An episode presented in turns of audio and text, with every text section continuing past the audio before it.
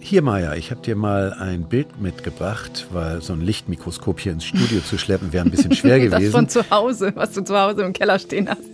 Genau. Das hier ist aber ein Bild von einem Haushaltsschwamm in mhm. x-facher Vergrößerung. Mhm, das ist das Blaue, was ich hier sehe, ja? Genau, das Blaue mit diesen vielen, vielen roten Punkten. Ah, und die Punkte sind Bakterien? Genau, diese Punkte das, sind ist ja Bakterien. Übersät. Ja, es ist übersät, aber es ist immer noch übersichtlich, finde ich. Es sind ein paar hundert Punkte wahrscheinlich und das zeigt mir, dass dieses Bild nur ein winziger Ausschnitt eines Haushaltsschwamms sein kann, weil in diesen Schwämmen leben Milliarden von Bakterien. Das sind so Hotspots für Bakterien. Da halten die sich sehr gerne auf. Marco, sie sind unter uns. Synapsen. Ein Wissenschaftspodcast von NDR Info. Schon Medizinstudenten lernen, auf dem Küchenschwamm sind mehr als auf der Klobrille. Es geht um Bakterien, um Kleinstlebewesen. Und sie sind überall in viel größerer Zahl, als ihr das vielleicht denkt. Kein Wunder also, dass man sich immer mal wieder irgendetwas Komisches einfangen kann. Aber Bakterien können auch ziemlich viel Gutes leisten, sogar im Meer. Unter welchen Bedingungen sie sogar den Dreck von Tankerunglücken wegputzen und ob uns das viele Händewaschen in der Pandemie nicht doch mehr Sorgen machen sollte als der verkeimte Küchenschwamm, darüber wollen wir heute hier reden. Ich bin Maja Bachtjarowitsch. Willkommen zu einer neuen Synapsenfolge. Bei mir im Studio ist mein Kollege Marco Pauli. Moin Marco. Hi Maja. Du hast dich mit dem mikrobiellen Leben um uns herum beschäftigt. Wie war das denn bei der Recherche? Hast du dich da nicht auch ein bisschen gegruselt? Weil, wenn man sich mal klar macht, wo die streng genommen überall sind. Ich meine, das sind ja immer noch Lebewesen. Nein, gegruselt habe ich mich nicht, denn sie sind ja einfach wirklich überall, wie du eben schon gesagt hast. Und etwas, was überall vorhanden ist und gleichzeitig aber auch unsichtbar ist, macht mich irgendwie nicht verrückt. Es hat mich mhm. eher neugierig gemacht. Wenn man sich klar macht, wie du ja auch schon sagtest, dass das wirklich alles Lebewesen sind, dann bedeutet das ja auch, dass wir in der Stadt, in unseren Wohnungen, auf eine gewisse Art mitten in der Natur leben. Mhm. Die Welt um uns herum in unseren Wohnungen nämlich ist reichlich bevölkert. Aber vielleicht hören wir da erstmal jemanden, der sehr genau weiß, wovon er redet. When we look around homes, we've worked with the public around the world to sample thousands of homes now. And we've never found a surface in a home that doesn't have life. And so the first answer is that every place you look in your house has life. Um, but then if we, we sort of scan around the home, uh, some places have more unusual life than others and some places have more life than others. Das ist der Biologe Rob Dunn. Er hat mit seinem Forschungsteam tausende Häuser untersucht und, das hat er eben gesagt, noch keine einzige Fläche in einem Haus gefunden, auf der er kein Leben gefunden hat.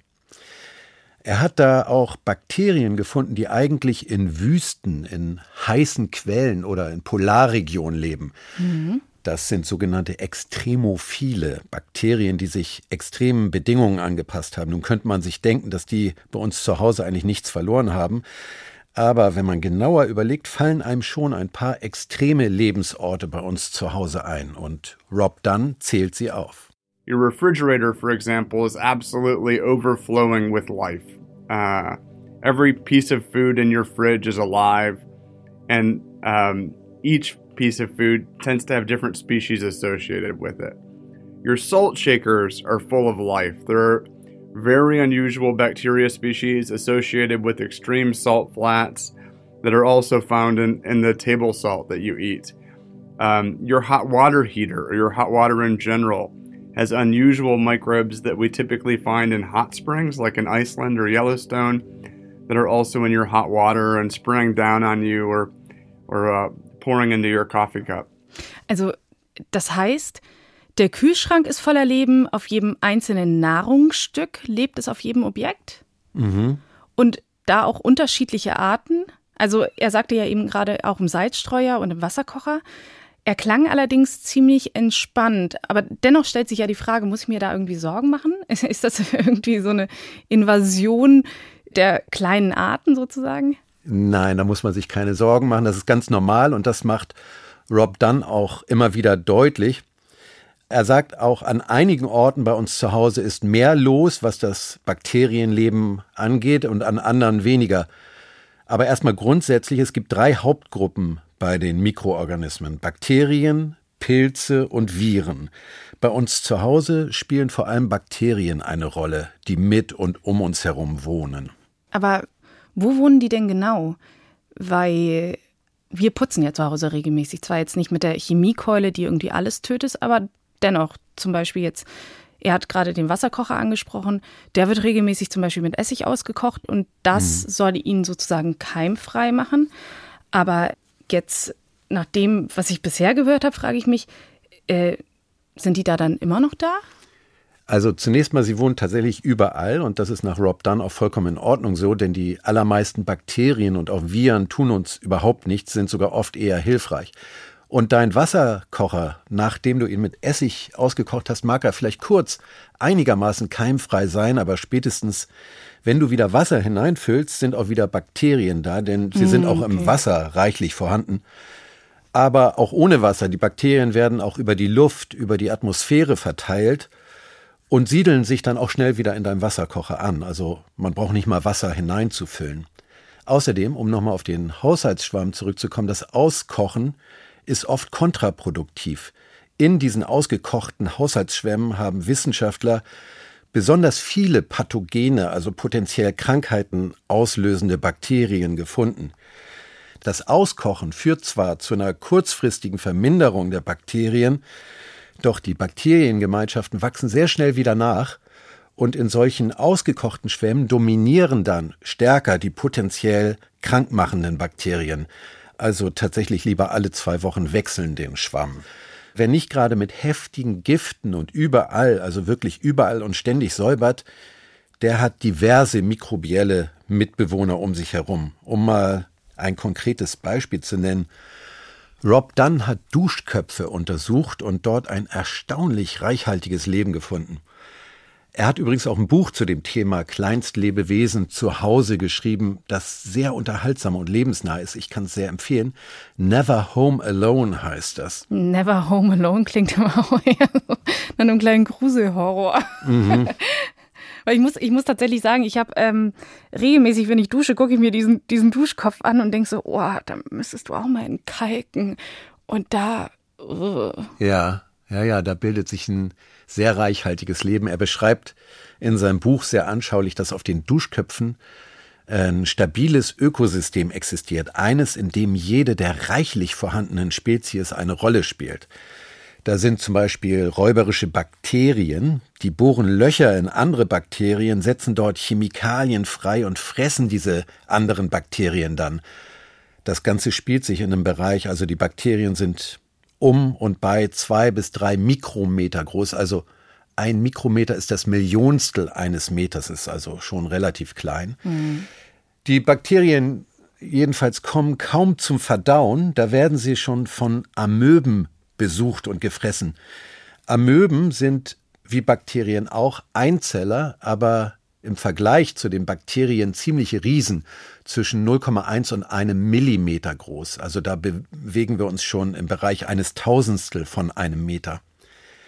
Amöben besitzen dabei keine feste Körperform wie Bakterien, sondern die können ihre Gestalt laufend ändern. Was müssen das für angsteinflößende riesige merkwürdig sich verhaltende mhm. Subjekte aus Sicht der Bakterien sein. Du aus meiner Sicht gerade. Also das ist, das ist immer noch auf dem Duschkopf?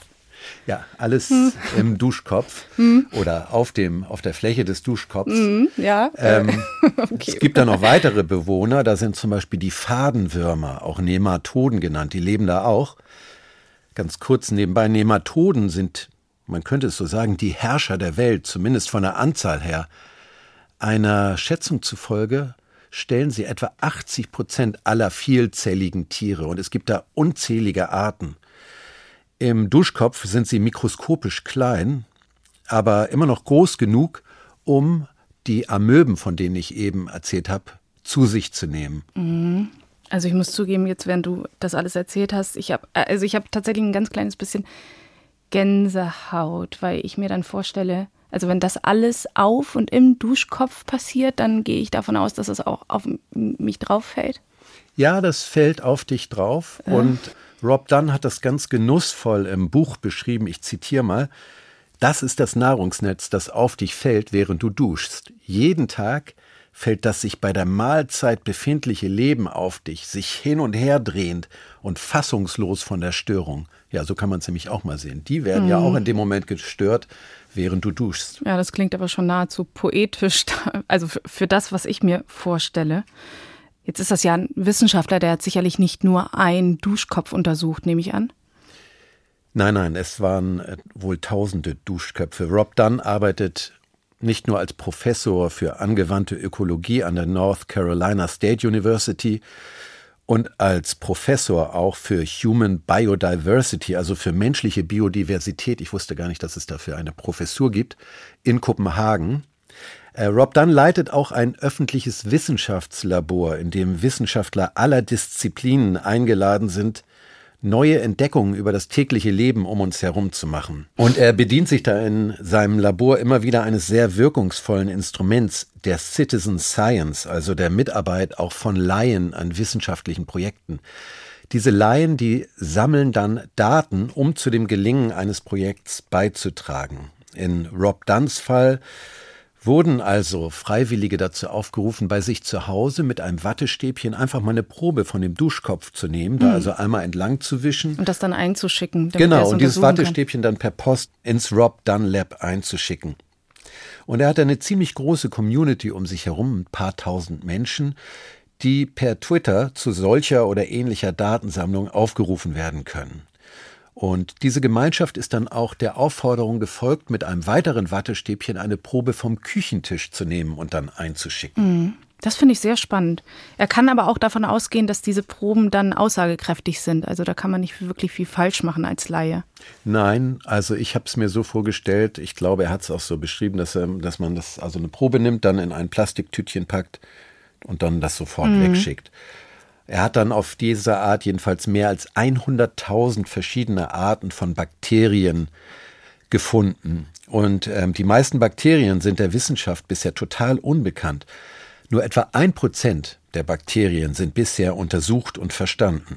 Aber wenn das so ist, dann ist es doch nur gut, wenn wir so schlagkräftige Putzmittel zu Hause haben, weil Millionen Menschen ja zum Beispiel an der Pest oder an Cholera gestorben sind und die sind ausgelöst durch Bakterien. Ja, das ist auf jeden Fall eine Thematik, die Rob Dunn sehr am Herzen liegt oder die er immer wieder anspricht, auch in seinem Buch und auch im Interview. Natürlich gibt es auch Krankheitserreger unter den Mikroorganismen, Bakterien, die, du hast es gesagt, Cholera auslösen oder auch Keuchhusten, mhm. Diphtherie, mhm. Tetanus, Scharlach oder Viren, die meisten der Magen-Darm-Infektionen werden von Viren verursacht. Viren übrigens sind 100 mal kleiner mm. noch als Bakterien. Oder Viren verursachen auch Krankheiten wie AIDS, Hepatitis oder Covid. Aber wenn es keine konkrete Vermutung gibt, dann lasst sie einfach da sein, die Bakterien, sagt Rob Dunn. Öffnet die Fenster und lasst das Leben sich ansammeln. So mhm. ruft er direkt dazu auf. Er hält da immer wieder Plädoyers dafür, diese natürliche und unsichtbare Welt um uns herum zu schätzen und bloß nicht aus Prinzip zu bekämpfen. Denn die aller, allerwenigsten Bakterien im Haus sind Krankheitserreger. Er spricht davon insgesamt 50 Arten, in Deutschland eher nur 20, von insgesamt immerhin 200.000 Arten. Antibakterielle Reinigungsmittel und Desinfektionssprays sind in den meisten Fällen vollkommen überdimensioniert und auch kontraproduktiv, meint Rob Dunn. Die würden nämlich eine nützliche Artenvielfalt in der Umwelt zerstören. Und deshalb meint er, einfache Seife reicht in den allermeisten Fällen. And what's happening is you're, you're basically washing off the most recently arrived species that you shook somebody's hand at work, they didn't wash their hands very well, something comes from them to you, you, you wash with soap and water and it's gone. But if you wash with um, antimicrobial soaps, those soaps are both getting rid of the, the newly arrived um, species and some of those good species on your skin that you need to sort of be healthy um, and well. And, and so there's a kind of simple case example where there's a we know there's a good way to control the problem species. We didn't need a new way to atom bomb them in a uh, more comprehensive way. It was already working fine. Also ich höre schon, er ist ein ganz großer Freund der Bakterien. Aber übertreibt er da nicht ziemlich, wenn er von Atombomben spricht hier? Also ich könnte ja auch provokant sagen, dann können wir das Putzen ja auch gleich lassen. Ja, für die Bakterienwelt ist es aber wahrscheinlich so ähnlich wie Atombomben, wenn man mit Desinfektionsmitteln oder antibakteriellen Reinigungsmitteln arbeitet. Aber so einfach ist es nicht. Es geht ihm nicht ums ganz normale Putzen, sondern darum, was passiert, wenn wir versuchen, alles klinisch reinzuhalten. Mhm. Wenn wir unsere Häuser derart säubern und versuchen, sie von der Natur zu trennen, und nichts anderes als Natur sind diese Mikroben um uns herum für Rob Dunn, dann beeinflussen wir die Artenvielfalt, beeinflussen wir unbewusst auch die Evolution dieser Lebewesen. Die Arten nämlich, die unserem Körper gut tun oder helfen, bedrohlichere Organismen in Schach zu halten, könnten durch antibakterielle Reinigungsmittel vernichtet, andere dadurch gefährlicher werden, womöglich gerade die, von denen wir das nicht wollen, weil ihnen dann eben die natürlichen Gegenspieler fehlen, die wir zerstört haben, die wir mit den Sprays vernichtet haben. Das heißt halt mit diesen ganzen aggressiven Putzmitteln greifen wir einfach massiv in eine natürliche Entwicklung ein, sozusagen. Ja, in eine natürlich existierende Welt greifen wir ein und diese Bakterien sind auch in der Lage, sehr schnell auch auf ähm, antibakterielle Reinigungsmittel zu reagieren. Sich anzupassen. Und, ja. Aber kann die Forschung denn gute von bösen Bakterien, wenn man das so, so benennen will, überhaupt unterscheiden? Also unter dem Mikroskop ähm, ergeben sich jetzt nicht gerade besondere Überraschungen. Da sehen nicht die einen gut oder böse aus. Die Bakterien sind in den allermeisten Fällen Einzeller, sehen aus wie Kugeln, Stäbchen oder Keulen. Um mal ein paar potenziell gefährliche Kandidaten zu nennen. Kolibakterien zum Beispiel, die sehen aus wie Stäbchen und sind im Darm reichhaltig vorhanden und auch wichtig. Die produzieren da zum Beispiel Vitamine Sie sollten aber auch nur dort bleiben, da sie sonst Infektionskrankheiten mhm. auslösen können, zum Beispiel auch Cholera. Staphylokokken sehen aus wie Keulen und können unter anderem Wundinfektionen auslösen. Und manche Kugelbakterien, die schließen sich zu Ketten zusammen, wie zum Beispiel die berüchtigten Streptokokken. Aber das heißt, man sieht nicht eine Form und kann sagen, oh, guck mal, das ist ein schlimmes Bakterium oder guck mal, die sind eigentlich ganz okay. Nein, das kann okay. man nicht um jetzt nochmal auf den Haushalt zurückzukommen, was da so an Bakterien lebt, da sind zum einen die vielen Bakterien, die sich von unserem Körper ernähren. Von der Anzahl her sind das wirklich nicht wenige. Auf unserer Haut tragen wir, ich weiß nicht, wer das gezählt hat, aber wir tragen auf der Haut eine Billion Bakterien mit uns herum. Hm. An eher fettigen Stellen wie der Stirn sind es mehr, an feuchten Regionen wie den Achseln noch mehr. Da sind es mehrere Milliarden Bakterien pro Quadratzentimeter. Mhm. Krass. Und die ernähren sich auf der Haut dann von den Millionen von Hautschuppen, die wir täglich abgeben und von Mineralstoffen und Lipiden, die aus den Hautporen abgeschieden werden. Ich möchte hier mal was aus Rob Dunns Buch vorlesen, weil das so schön geschrieben ist. Wir hinterlassen eine Wolke aus Leben, wo immer wir auch hingehen. Wir alle fallen auseinander mit einer Geschwindigkeit von etwa 50 Millionen Schuppen pro Tag. Auf jeder Schuppe, die durch die Luft schwebt, leben Tausende von Bakterien, die sich von dieser Schuppe ernähren. Auf ihren Fallschirmen schweben sie von uns wie stetiger Schneefall. Ich finde, das ist ganz schön geschrieben. Also für die Wissenschaft ist er ja ein Zugewinn, aber die Poetik hat auch irgendwie einen kleinen Überpoeten verloren, ne? Ja, aber ähm, also ich konnte es mir sehr schön vorstellen. Was ich mir nicht vorstellen kann, ist, dass wir jeden Tag etwa 50 Millionen Schuppen pro Tag verlieren. Ich gucke immer hin und ich sehe sie nicht. Ja. Und Wissenschaftler der Universität Oregon haben herausgefunden, dass jeder Mensch von seiner eigenen charakteristischen Bakterienwolke umgeben ist. Also jeder hat so seine eigene Bakterienwelt um sich herum. Mhm. Ich stelle es mir vor wie eine individuelle Aura aus Bakterien. Und du sagtest, dass man die meisten von ihnen ja gar nicht kennt. Genau. Und wenn man jetzt aber aus wissenschaftlicher Sicht sie kennenlernen muss, wie macht man das denn? Also wie lernt man denn Bakterien kennen? Ja, da muss ich ein bisschen ausholen. Um Bakterien kennenzulernen, muss man sie kontrolliert im Labor wachsen lassen. Mhm. Und das war bis Anfang der 90er Jahre gar nicht möglich. Man muss sie nämlich vervielfältigen können, diese Bakterien.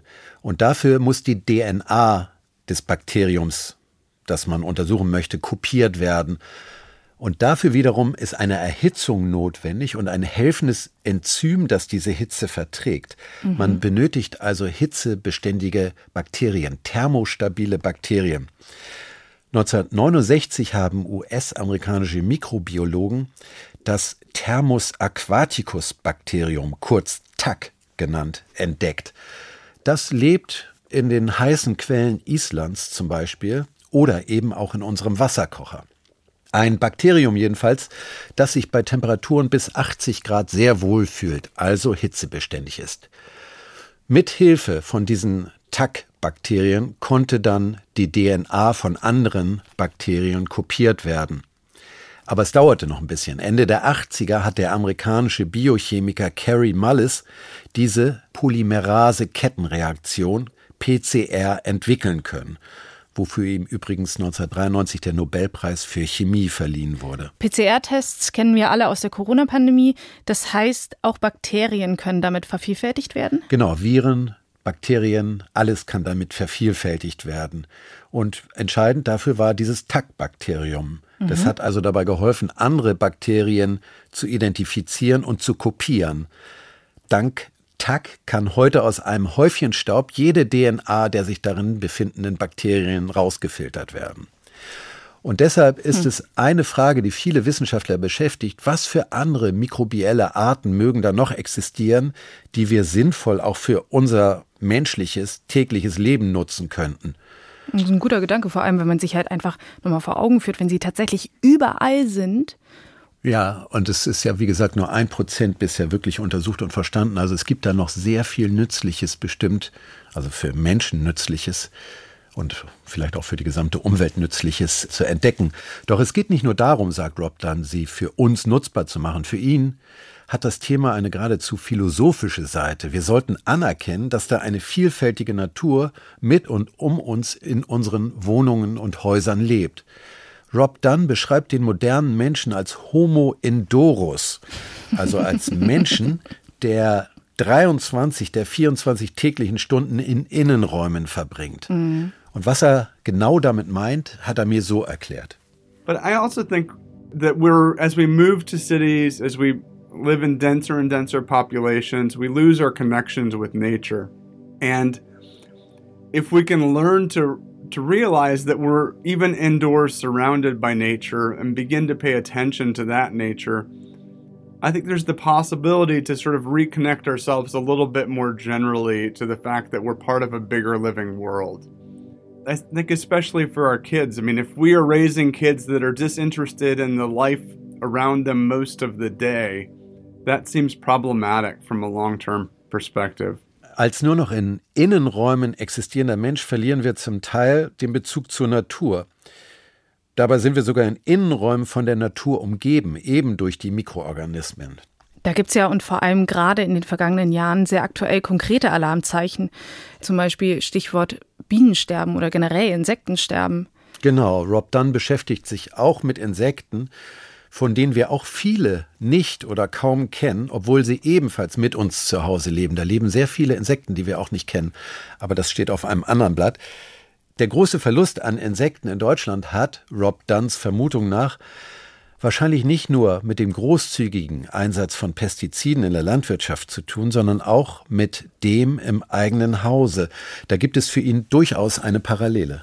I think in you know in Germany we have this amazing bad uh, story that's unfolding where there's this extraordinary loss of insect biomass across the countryside over the last decades, and we don't quite know what, what's no one really knows exactly what's happened there, but but the idea that that our overuse of pesticides in our homes in our backyards is part of that story is not too far fetched. And so when you don't really need them, don't use them. And, and I think we can think about the mosquito and the spider in, in a way that we don't want mosquitoes in our houses. But if you spray pesticides to get rid of mosquitoes, the mosquitoes in all likelihood are just going to fly back in, but the spiders that were eating the mosquitoes will be gone for a much longer time. And, and so to, to think about what's this, there is going to be a food web in your house, what's the most sensible one?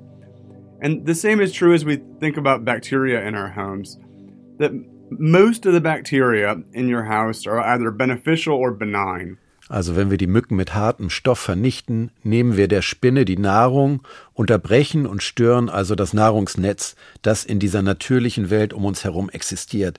Aber das hat ja gar keiner im Sinn, der zu Hause putzt. Also das ist, ich würde mal behaupten, dem massiven Großteil gar nicht bewusst, was für ein krasser Eingriff das in die Natur ist. Ja, und ich glaube, da Rob Dunn ja auch US-Amerikaner ist und er hat es auch in dem Interview gesagt, dass es dort viel gängiger mit wirklich harten mit Mitteln. Mit richtig krassen Keulen, ne? Ja, ich meine, es gibt es bei uns auch, aber es ist, glaube ich, wenn wir eine Mücke sehen, würden wir nicht mit Spray auf sie losgehen, sondern wahrscheinlich mit der Hand versuchen, sie zu erschlagen. Ähm, um einiges netter. Ja, genau.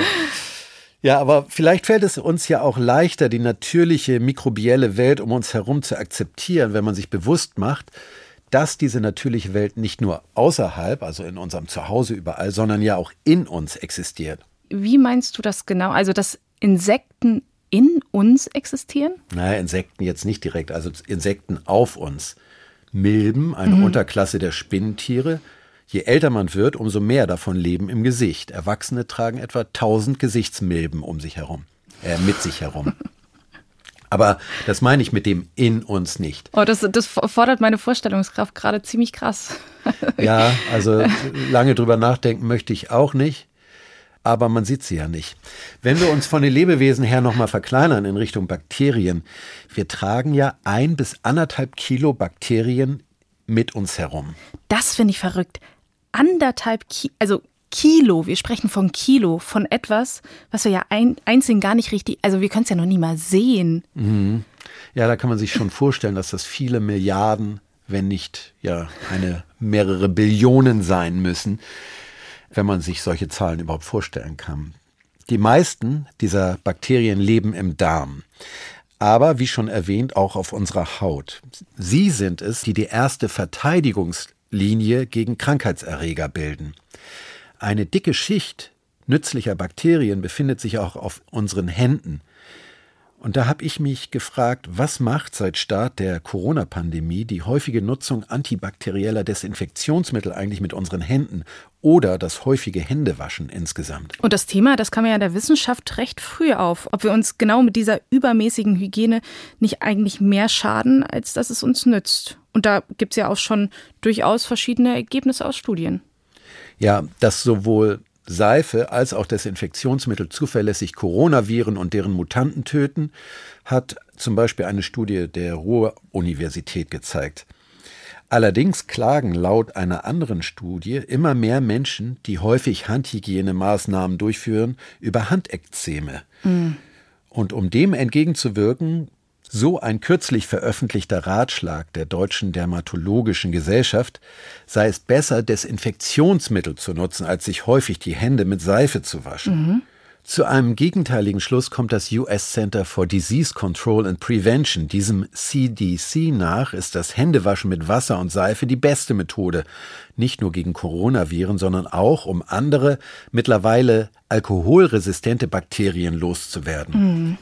Handdesinfektionsmittel auf Alkoholbasis, und das sind ja wohl fast alle, seien ein mögliches Einfallstor für solche Bakterien, die Resistenzen entwickeln oder entwickelt haben. Mhm. Außerdem, so das CDC, könnte die übermäßige Verwendung von alkoholhaltigen Desinfektionsmitteln zu trockener, beschädigter und rissiger Haut führen, durch die dann wiederum leichter Verunreinigungen und schädliche Viren in den Körper gelangen können und das kann ich mir geradezu bildlich vorstellen bei auch meiner nicht ganz unangegriffenen Haut vom, vom häufigen Händewaschen, dass da tiefe Rillen entstehen und dass sich da leichter eindringen lässt. Mhm, und da, also äh, da wird ja dann so eine Kette losgetreten. Wir desinfizieren unsere Hände viel krasser, als wir es vielleicht davor gemacht haben. Dann spülen wir auch die Schutzschicht ab. Die müssen wir wahrscheinlich wieder erneuern durch irgendwelche anderen Cremes. Genau. Und deshalb habe ich Rob Dunn auch nochmal per E-Mail gefragt. Ich habe mir nämlich vorgestellt, dass die Desinfektionsmittel eigentlich sehr zerstörerisch sein müssen, mhm. was diese nützliche Schicht angeht. Und ob durch diese Desinfektionsmittel nicht auch die erste Verteidigungslinie der nützlichen Bakterien mhm. zerstört wird. Ja, er war sich da auch nicht ganz sicher. Er schrieb aber zurück, dass sich durch diese Desinfektionsmittel wohl ganz sicher das Hautmikrobiom verändere, also die Gesamtheit der mhm. dortigen Mikroorganismen. Und er glaubt, dass mit Desinfektionsmitteln einige Bakterien im Vergleich zu anderen begünstigt werden und dass diese Begünstigten eher weniger zur Abtötung von Krankheitserregern beitragen als die, die vorher da waren. Was bedeuten würde, dass wir durch die Desinfektionsmittel anfälliger gegenüber pathogenen Keimen sind. Aber dann müssten wir doch eigentlich während der Pandemie viele andere lästige Infektionen gehabt haben. Aber das war ja nicht so.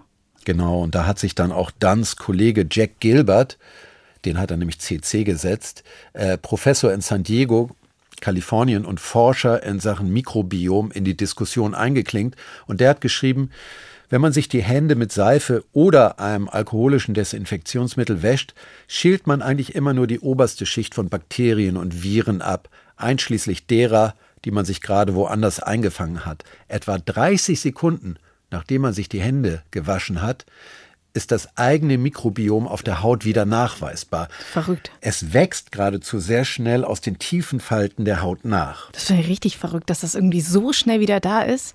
Und das spricht aber dann ja dafür, dass es ein sehr resistentes System ist. Mhm. Aber ähm, was heißt das denn jetzt für mich unterm Strich? Dass, also sowohl Seife als auch Desinfektionsmittel ist schon ganz okay. Ich muss mir da keine Sorgen machen, aber ich muss es jetzt auch nicht übertreiben. Ja, also es sind ja ein bisschen widersprüchliche Aussagen. Die Deutsche Dermatologische Gesellschaft sagt Desinfektionsmittel, das CDC sagt Seife reicht. Und ich kann dazu nur noch sagen, also eine Untersuchung bei Krankenhauspersonal hat gezeigt, dass gerade dieses besonders stark unter Handekzemen leidet. Und die nutzen sicher besonders ausgiebig Desinfektionsmittel. Mhm. Also ich würde sagen, Seife reicht eigentlich fast immer. Mhm. Und aber auch nicht Seife und danach nochmal Desinfektionsmittel. Das sehe ich auch häufig mal. Auf, nee, auf also das ist, glaube ich, besonders günstig, um Handekzeme mm, zu fördern. Zu fördern. Ja. Okay, aber wenn sozusagen die guten Bakterien ja so resistent sind, dann gehe ich auch davon aus, dass die krankmachenden Bakterien ja auch verhältnismäßig widerstandsfähig sein können. Ja, aber auch nicht nur die. Rob Dunn ergänzt, dass einige Milchsäurebakterien sehr alkoholtolerant sind.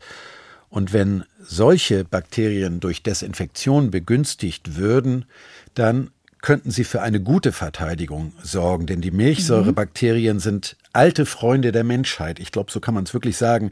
Sie sind seit Jahrtausenden in fermentierter Nahrung im Einsatz, bei Sauerkraut, Sauerteigbrot oder Kimchi zum Beispiel. Wenn die Milchsäurebakterien beim Vorgang des Fermentierens die Macht übernehmen, und das tun sie immer, werden alle ungewollten Keime garantiert zerstört.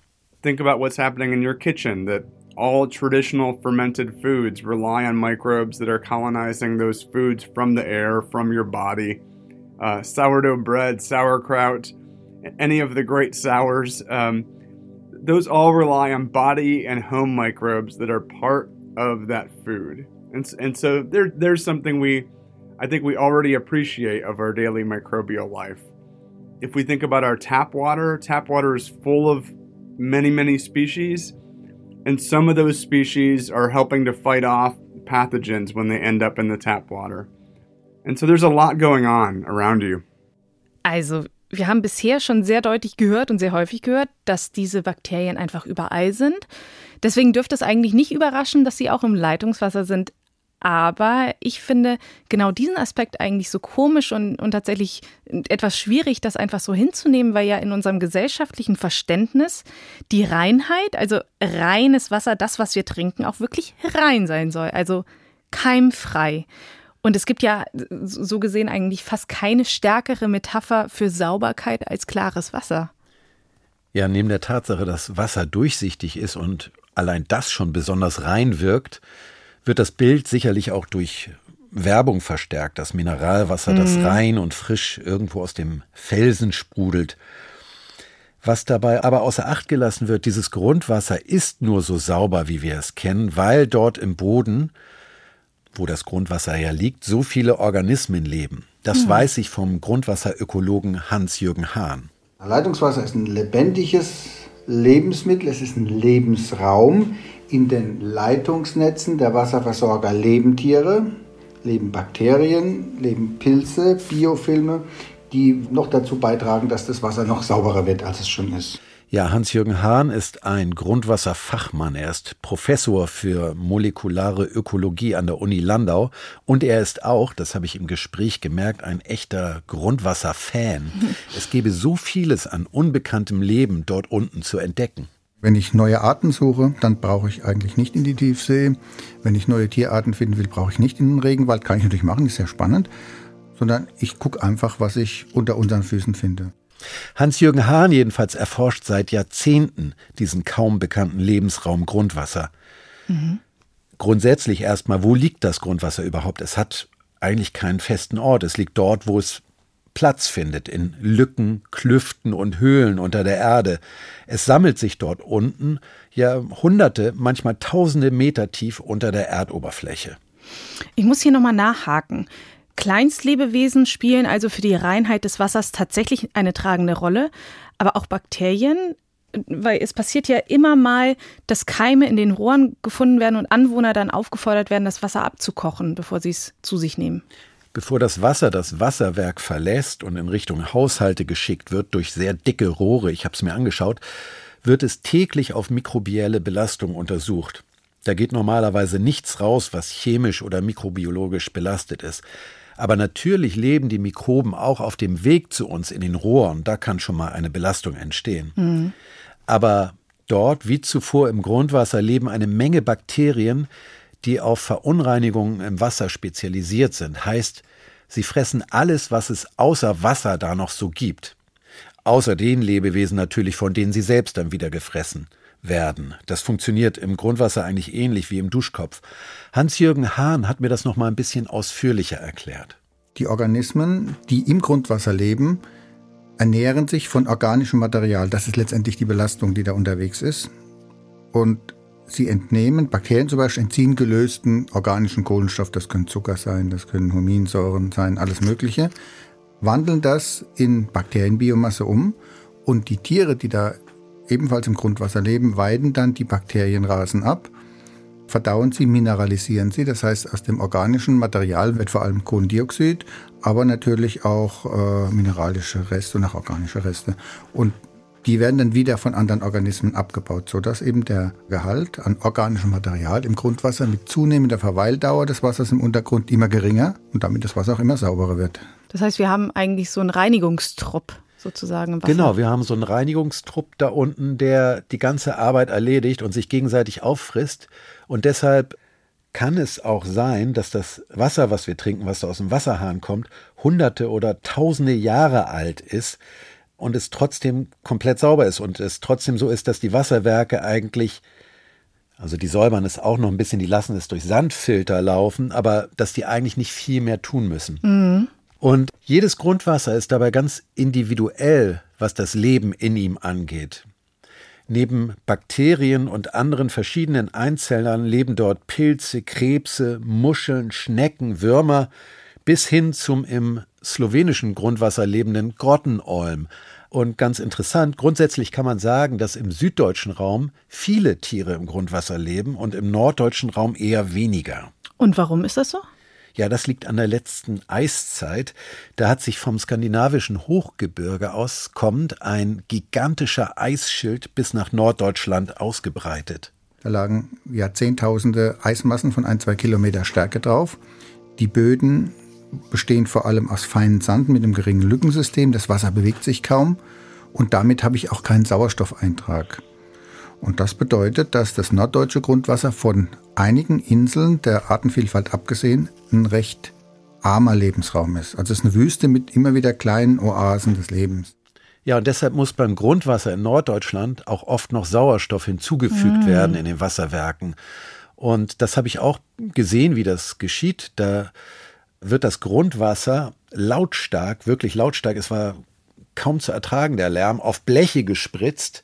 Das macht man nämlich, sobald man Wasser in Turbulenzen versetzt, und da wird es mhm. sehr stark in Turbulenzen versetzt, ist es in der Lage, den Sauerstoff um sich herum aufzunehmen. Das kennt man von, von umgekippten Seen und Teichen. Da wird das auch gemacht, dass die Feuerwehr da halt einfach das Wasser sozusagen raus und durch die Luft wieder reinpumpt. Ja, und damit so, sich das wieder genau. anreichert. Erklär doch mal bitte genau, wie Grundwasser untersucht wird und was dann konkret mit den Ergebnissen gemacht wird. Also es gibt überall Grundwassermessstellen. Das sind oft so ovale Hydranten, auf denen steht auch manchmal Grundwassermessstelle. Oder es sind auch Rohre, die aus dem Boden kommen. Und mit diesen Messstellen kann man dann den Pegelstand oder auch den chemischen Zustand des Wassers überprüfen. In Hannover hat man aber auch damit begonnen, den Zustand des Grundwassers zu untersuchen, indem man die Artenvielfalt im Grundwasser betrachtet. Ich war mit dabei, als ein Vermessungstechniker und eine Geologin für die Stadt Hannover eine Grundwasserprobe genommen haben. Man ist da an einen Hydrantendeckel in einer Nebenstraße in Hannover hat den zur Seite geschoben. Also mitten in der Stadt sozusagen. Genau, mitten in der Stadt. Man hat diesen Straßenabschnitt dann einfach abgesperrt mit roten Hütchen. Und der Vermessungstechniker ist dann zum Bus gegangen und hat da tatsächlich eine Angel rausgeholt. Mit dieser Angel hat er sich an diese Hydrantenöffnung gestellt und hat dann eine Schnur auch hinabgelassen. Und am Ende der Schnur war aber kein Haken, sondern eine Sonde. Da hört man es abgehen. Also das Piepsgeräusch sagt, dass wir im Wasser sind mit der Sonde. Ich messe jetzt erstmal das Wasser. Über 16,10 Meter. Das ist Herr Schlösser. Der hat dann die Sonde mit der Wasserprobe wieder nach oben geholt und die Angel hat sich ganz schön dabei gebogen. Es war ein sehr schönes Bild. 21, 31. Und diese Probe wird dann später aufwendig im Labor untersucht, aber man hat auch da vor Ort schon so einiges erkennen können. Man müsste jetzt wahrscheinlich. Ja. Oh. Also ich habe eben unten schon die Würmchen. Ja, genau. Da sind ziemlich dicke Würmer drin hier. Wobei, nee, ich dachte eben, ich hätte auch einen Höhlenflohkrebs Das gesehen. Also sein. wir haben diese Messstelle jetzt schon dreimal, das- ja, dreimal beprobt Das, und hatten jedes Mal auch Höhlenflohkrebse drin, relativ große. das ist sogar einer. Spannend. Das ist ein recht großer. Das ist kein Wurm, das ist ein. Stimmt, genau. Der ist ja der ist ja riesig, der ist ja schon fast ein Zentimeter. Das sind auch mehrere, man sieht es jetzt. Genau, da kommt Ja. noch einer angekrabbelt. Ne, die sind jetzt erstmal völlig durcheinander. Ja, klar, die kennen Die haben ja keine Augen, die Tiere, die sind blind und äh, deshalb rennen die meistens dann äh, irgendwann am Rand lang, weil sie jetzt erstmal völlig ja, neben der Spur sind. Ach, das hätte ich nicht gedacht. Ein Zentimeter. Also, äh, wir reden jetzt die ganze Zeit über Dinge, die man nicht sehen kann, aber hier, okay, es ist ein Krebs, aber ähm, das hat mich jetzt überrascht. Ja, der lebt im Grundwasser und der war wirklich neben der Spur. Wäre ich wahrscheinlich auch, wenn ich. Ja, Wenn nicht einfach irgendeiner da rausholt. ja, genau. Und die haben halt auch keine Augen, weil da unten müssen sie nichts sehen. Es ist sehr dunkel. Ja, und da diese Tiere oder insgesamt die Organismen, die dort unten leben, ihr gesamtes Leben diesem Grundwasser mit all seinen Inhaltsstoffen ausgesetzt sind, können sie ein Frühwarnsystem darstellen. Wenn zum Beispiel wie hier Höhlenkrebse vorhanden sind, weiß man, dass der Zustand des Wassers nicht schlecht sein kann, denn sonst Okay. würden sie gar nicht dort leben. Und das gilt nicht nur für den chemischen Zustand des Wassers, sondern auch für die Temperatur. Da reagieren die auch empfindlich. Wenn es zu warm wird, und das passiert in letzter Zeit auch häufiger, Temperatureinträge ins Grundwasser, dass das Grundwasser wärmer, Wärmer wird, wird, mhm. dann verändert sich das gesamte Ökosystem und damit auch die Wasserqualität. Und das kann man anhand solcher Untersuchungen, wie sie in Hannover stattfinden, genau begutachten. Dann lass uns mal bitte an dieser Stelle den Bogen zum Meer schlagen. Da haben wir nämlich genau auch das Problem, dass die Meere auch wärmer werden. Jetzt bezogen auf die Bakterien, ist es auch dort so, dass Bakterien die Wasserqualität steuern? Ja, diese Frage hat mich auch beschäftigt und ich habe da unter anderem mit der Meeresbiologin und Leiterin des Alfred Wegener Instituts in Bremerhaven mit Antje Boetius drüber gesprochen. Also wenn man schwimmt und man ähm, einen Schluck Wasser nimmt, einen Schluck Salzwasser, so im, im kann man dann vielleicht eine Million Zellen gerade geschluckt haben. Nun sind das alles freundliche Meeresbakterien, fast alles. Die äh, scheren sich eigentlich gar nicht um den Menschen und äh, tun uns auch nichts. Im Gegenteil, die halten das Meerwasser sauber. Meine Lieblingsmikroben im Meer an der Oberfläche sind die, die Erdöl ähm, fressen können weil es kommt ja nicht nur durch Unfälle, sondern vor allen Dingen auch natürlich Erdöl aus dem Meeresboden raus. Und die Meere sind ja eigentlich sauber weitestgehend, weil es eben diese kleinen Helfer gibt, die zum Beispiel Erdöl beseitigen, weil sie es auffressen oder Giftstoffe. Und diese Leistung der Natur, also der normalen, gesunden äh, Mikrobengemeinschaft, ähm, ist einfach toll. Wir müssen uns keine Gedanken machen, wir bezahlen da nichts dafür, die sind einfach da. Ja, ich finde, hier kann man sehr schön hören, wie fasziniert Antje Boetius von der Macht der Bakterien im Meer ist. Zusammengefasst kann man zu ihrem Wirken sagen, also nicht zu Antiboetius wirken, sondern zu dem der Bakterien, sie reinigen die Meere von Erdöl, von Methan, auch von Plastik und außerdem produzieren sie Sauerstoff, den wir ja bekanntermaßen zum Leben benötigen. Mhm. Und bevor wir gleich genauer auf diese Erdöl- und Plastikfressenden Kleinstlebewesen kommen, lass uns doch hier auch nochmal die Frage klären. Auch im Meer gibt es sicher schädliche Bakterien. Setzen die sich denn nie irgendwo durch? Das kann schon ein Problem werden, doch die können sich auch durchsetzen, vor allem wenn der Kreislauf aus dem Gleichgewicht gerät. Es ist ja in der Natur so, dass Gut und Böse oder das, was wir dafür halten, gar nicht immer klar verteilt sind und dass die Rollen vor allem auch schnell kippen können. Mhm. Wenn wir nicht in der Lage sind, die Klimaerhitzung zu stoppen, dann können die Bakterien tatsächlich von Helfern zu Schädlingen werden und großen Schaden anrichten. Mhm. Wenn nämlich zum Beispiel der Permafrost auf der Nordhalbkugel schmilzt, tauen riesige Mengen alter Pflanzenreste auf und über die machen sich dann die Bakterien her und setzen dann große Mengen an CO2 frei. Das sind äh, wirklich große Flächen der Erde, die gefroren sind. Äh, Sibirien, Alaska, Kanada. Da kommt aber jetzt alles ins Tauen durch die Erwärmung und es geht auch recht schnell voran. Und was dort gefroren liegt im Permafrost, ist insgesamt fast zweimal so viel Kohlenstoff, wie schon in der Atmosphäre ist. Das sind also erhebliche Mengen. Wenn man sich vorstellt, es würde alles auftauen, dann haben wir wirklich Probleme, weil das sind dann noch mal mehrere Grad Durchschnittstemperatur global obendrauf. Oha. Diese Kleinstlebewesen in den Meeren spielen mit ihrer Fähigkeit, Stoffe umzuwandeln, eine zentrale Rolle für das Klima. Bisher bewahren sie den Planeten vor zu viel Klimagasen. Mhm. Antje Boetius hat nämlich zum Beispiel im Schlamm auf dem Tiefseeboden Bakterien gefunden, die riesige Mengen des ja sehr starken Treibhausgases Methan fressen und es auf diese Weise davon abhalten, in die Atmosphäre zu gelangen. Wenn die aber nicht mehr so richtig funktionieren, zum Beispiel, weil sie im Permafrost leben und ihr, ihre Umgebung schmilzt weg oder wenn die nicht funktionieren, weil die Gashydrate am Meeresboden einfach zur Blase werden und gar nicht mehr von Energiequellen für Mikroben sein können, dann ändert sich unsere Erde noch viel schneller, als wir denken. Bakterien sind also wichtig für den Erhalt der Atmosphäre und auch, dass wir überleben können, weil wir Sauerstoff zum Atmen haben. Jetzt weiß ich aber auch, dass es bei Viren zum Beispiel auch welche gibt, die der medizinischen Forschung dienen und auch angewendet werden können als Alternative zu Antibiotika. Die heißen Bakteriophagen. Das ist altgriechisch für Bakterienfresser. Kann man auch mit Bakterien wissenschaftlich arbeiten? Ja, in der Biotechnologie beschäftigt man sich schon lange mit Bakterien und ihrem Einsatz für menschliche Zwecke. Da werden Enzyme, Zellen und ganze Organismen für technische Anwendungen eingesetzt, weil du gerade Antibiotika angesprochen hast. Alle Antibiotika, die heute auf dem Markt sind, sind ursprünglich Verbindungen, die Mikroorganismen produziert haben. Mhm. mhm. Die haben sie natürlich in erster Linie produziert, um sich selbst vor anderen Bakterien zu schützen oder um sich durchzusetzen. Auch im Waschmittel sind Bakterien oder Bestandteile von Bakterien im Einsatz, die dabei helfen, Fett oder bestimmte Flecken aus der Wäsche zu entfernen. Und wie findet man denn solche Bakterien? Also ja, wenn man sich auf die Suche nach bestimmten Bakterien macht, dann kann man natürlich nicht irgendwo suchen. Das wäre, als ob man an einem unendlich langen Strand nach einem bestimmten Sandkorn sucht. Mhm. Man muss dorthin, wo man sie vermutet oder wo sie sich vermutlich wohlfühlen. An der Abteilung für Mikrobiologie und Biotechnologie an der Universität Hamburg sucht zum Beispiel Professor Wolfgang Streit nach plastikzersetzenden Mikroorganismen. Und er hat sich gefragt, wo würden die sich wohl wohlfühlen?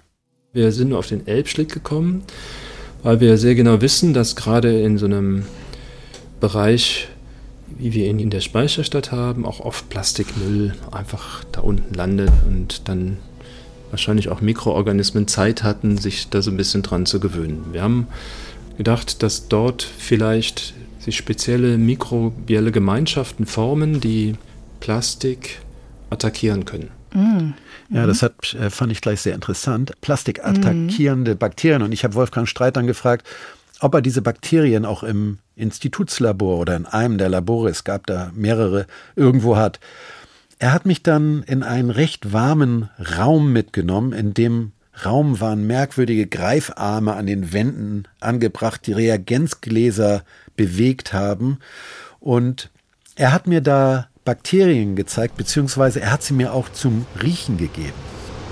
Sie merken, die Temperatur ist schon hoch. Ne? Das ist ein Inkubationsraum, 37 Grad. Davon haben wir mehrere in verschiedenen Temperaturen. Starten bei 10 Grad, 17, 24, 22. Und da ähm, reichern wir verschiedene Mikroorganismen an, aber nicht als Einzelorganismen, sondern im Konsortium. Uns interessiert es gar nicht, wer da wirklich drin ist. Hauptsache, die bauen die Polymere ab. Und Sie sehen, die haben ganz unterschiedliche Farben. Da sind dann auch ganz unterschiedliche Mikroorganismen drin, die die verschiedenen Polymere, die wir ihnen füttern, ähm, abbauen.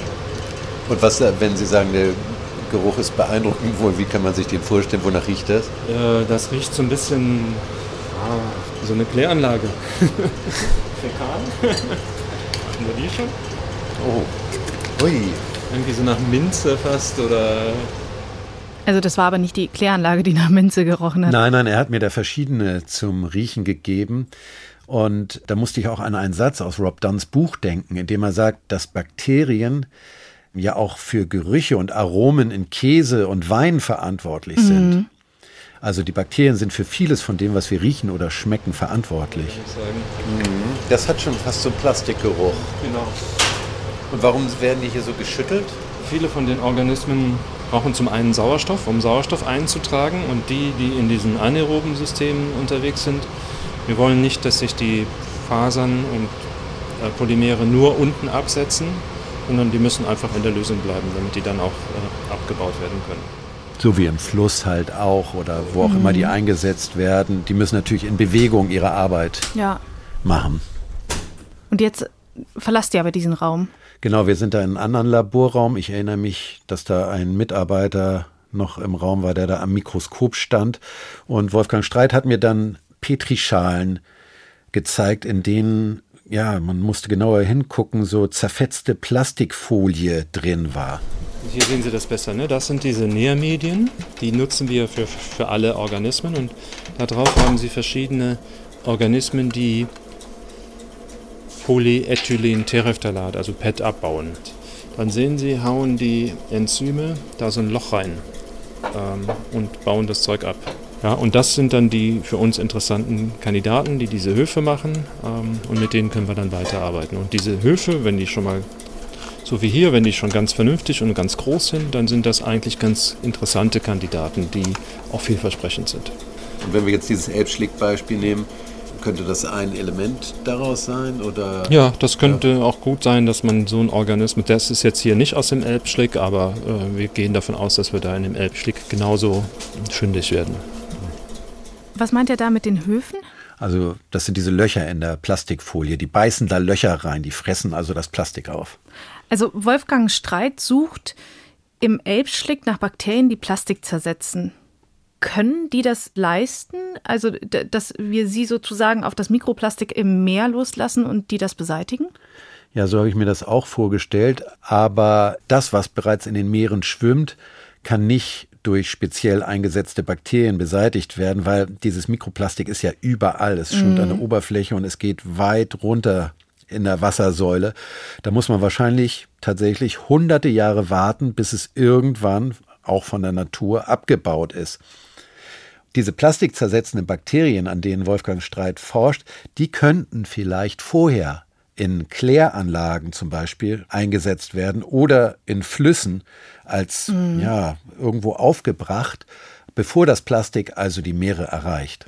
Und wo wir jetzt gerade bei dem Thema Umweltschutz und Klimaschutz sind, da klingt das natürlich total aufregend, wenn man natürliche Ressourcen dazu nutzen könnte, diese ganzen menschgemachten Probleme in der Natur zumindest ansatzweise zu lösen. Antje Boetius hat ja vorhin auch von diesen erdölfressenden Kleinstorganismen gesprochen. Und da kommen mir zum Beispiel Tankerunglücke in den Sinn. Könnten also Bakterien im Meer auch Schweröl bekämpfen, das ins Meer läuft? Ja, da gibt es tatsächlich ein prominentes Beispiel, aber wie so oft in der Natur ist die Sache nicht ganz so einfach. Die Exxon Valdez etwa ist vor 32 Jahren vor Alaska auf ein Riff aufgelaufen, wodurch sich 39.000 Tonnen Öl ins Meer ergossen haben. Von diesem Öl findet sich immer noch sehr viel vor Ort. Christian Bussau, Biologe und Experte für Öl und Ölunfälle bei Greenpeace, hat mir erklärt, warum das dort so ist, anderswo aber nicht. Das kommt daher, weil in dieser Region die ölabbauenden Bakterien nur wenig oder gar nicht aktiv sind, weil die Temperaturen so gering sind, weil sie oft unter Null sind. Das heißt, hier können diese Bakterien kaum das Öl abbauen. In Regionen, wo wir wärmere Temperaturen haben, wie zum Beispiel beim Unfall der Deepwater Horizon im Golf von Mexiko durch BP verursacht damals, da ist es so, dass schon nach wenigen Jahren viel Öl, fast alles Öl abgebaut ist. Das kommt durch die ölabbauenden Bakterien, die tatsächlich, äh, ja, man kann sich das tatsächlich so bildlich vorstellen, die in der Lage sind, dieses Öl zu fressen und zu verdauen und dann abzubauen, sodass es aus der Natur entfernt wird. Das heißt, Bakterien können Schweröl nach einer solchen Katastrophe tatsächlich bekämpfen, aber es kommt auch auf die Bedingungen an. Genau. Doch das könnte sich die Forschung doch auch zunutze machen, oder nicht? Ja, diese grundsätzliche Tatsache der ölfressenden Bakterien schon. Das hat sie auch schon getan. Wissenschaftler von der TU Dresden haben kleine Plättchen aus Holzfasern entwickelt, so fünf mal fünf Zentimeter groß.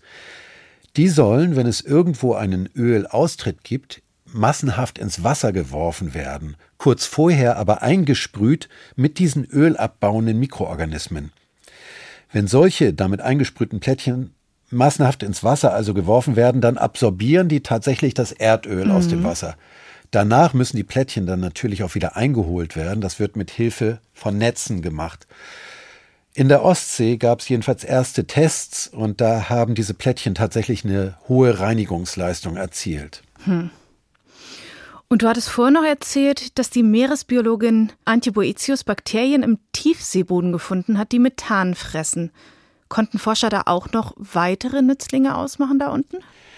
Also auf dem Weg nach unten, da haben Wissenschaftler festgestellt, dass da nicht so viel los ist wie oben. Da leben nur ein paar tausend Mikroben pro Milliliter. Also nur in Anführungsstrichen. Ich finde es immer noch Mhm. Schwer, mir das überhaupt vorzustellen. Richtig groß wird die Anzahl der Mikroben dann tatsächlich wieder auf und im Meeresboden. Man kann sich's vorstellen, dass da unten allerhand landet. Und was da unten ankommt, wird dann von diesen vielen kleinen Organismen gefressen und dann als Nährstoffe zurück ins Meerwasser gebracht. Das Meer ist ja das größte Ökosystem auf dem Planeten und 70 Prozent der Meeresböden sind Tiefseeböden. Mhm. Diese Tiefseeböden sind also ein gigantisch großer Lebensraum. Dort leben Bakterien natürlich, aber vor allem Arten der vorhin schon erwähnten Nematoden, die beim Duschen auf uns hinabfallen. Jedes Gramm Tiefsee-Meeresboden enthält durchschnittlich jedenfalls eine Milliarde Mikroben, jedes Gramm. Und diese Mikroben, das findet und betont Antje Boetius, sind auf eine Art sehr viel mächtiger als wir Vielzeller. Und es ist unglaublich faszinierend, ihnen auf die Spur zu kommen und festzustellen, dass bei allem Stolz, den wir Menschen haben, wie wir sind als Vielzeller, ähm, und diese fantastischen Pflanzen und Tiere auf der Erde, die es gibt, dennoch von den Einzellern geschlagen werden in Vielfalt, in Biomasse, in Funktionsfähigkeit und vor allen Dingen auch in der Zeit, in der sie auf der Erde sind. Das Leben auf der Erde ist vor wahrscheinlich 3,5, 3,8 Milliarden Jahren entstanden. Und erst äh, vor kurzer Zeit, erst seit ungefähr 1,5 Milliarden Jahren, gibt es überhaupt die ähm, Eukaryoten, zu denen wir auch gehören, also die Zellen, die einen Zellkern haben. Der größte Teil der Erdgeschichte gehörte den Bakterien und Archeen ganz alleine. Sie sind also nicht nur überall, sie leben auch schon immer hier. Bakterien vermehren sich übrigens über Zellteilung, heißt, sie spalten sich auf und verdoppeln sich. Mhm wenn wir uns mal eine einzelne, eine einzelne Bakterie anschauen wollen, dann kann man sagen, dass die nicht besonders alt werden. Die Gesichtsmilben etwa, von denen ich vorhin gesprochen habe, die bei jedem von uns im Gesicht herumwuseln, da sind es wohl tausende Generationen, die innerhalb eines menschlichen Lebens in unserem Gesicht leben. Rob Dunn, dem Biologen, den wir am Anfang gehört haben, dem gefällt das. And so I think there's something beautiful about this of these layers of life being lived at different spatial scales and temporal scales. But it's also a good lesson about why we need to take care in managing these lives because they can respond to what we do far faster than we do.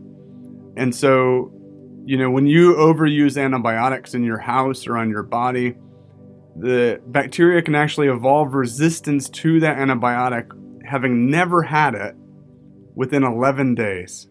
Also innerhalb von elf Tagen können Bakterien eine Resistenz gegen ein zuvor noch nie erhaltenes Antibiotikum aufbauen? Mhm, weil so viele neue Generationen immer wieder diese Information erhalten. Ja, aber das ist eine ziemlich große Leistung eigentlich. Da müsste man seinen Hut ziehen und sagen, Respekt. Ja, geht mir auch so. Mein Respekt wächst jedenfalls, seitdem ich mich mit der Thematik beschäftige. Und um nochmal auf deine Eingangsfrage zurückzukommen, ob diese Lebewesen oder ihre unfassbare, überall vorhandene Masse mich vielleicht gruselt oder ekelt, mhm.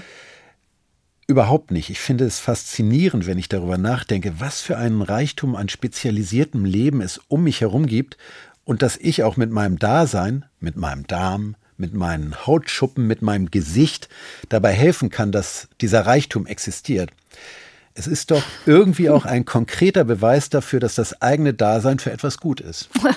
absolut, absolut. Also ich muss gestehen, über mein erstes Unwohlsein, und das war mir in der Recherche gar nicht so sehr bewusst, dass das irgendwie so krass ist, und über mein erstes Unwohlsein vor allem in äh, Sachen Dusche, bin ich drüber, drüber hinweg. Also ich, ich finde es auch total gut.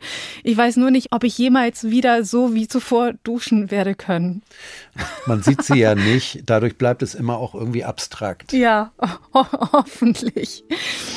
Marco Pauli, vielen Dank, dass du da warst mit dieser sehr umfangreichen und tollen Recherche. Ja, es hat mich auch sehr gefreut. Und wie immer haben wir alle Hintergrundinformationen, auf die Marco sich in dieser Folge bezogen hat, in den Show Notes aber auch bei uns auf der Seite und zwar unter ndr.de/slash synapsen. Wenn euch denn gefällt, was wir hier machen, dann erzählt es doch gerne weiter. Wir freuen uns auf jeden Fall über ein Abo oder auch über eine Mail an synapsen.ndr.de. Vielen Dank fürs Zuhören. Mein Name ist Maja Bachtjarowitsch. Bis in zwei Wochen. Bis dann. Synapsen. Ein Wissenschaftspodcast von NDR Info.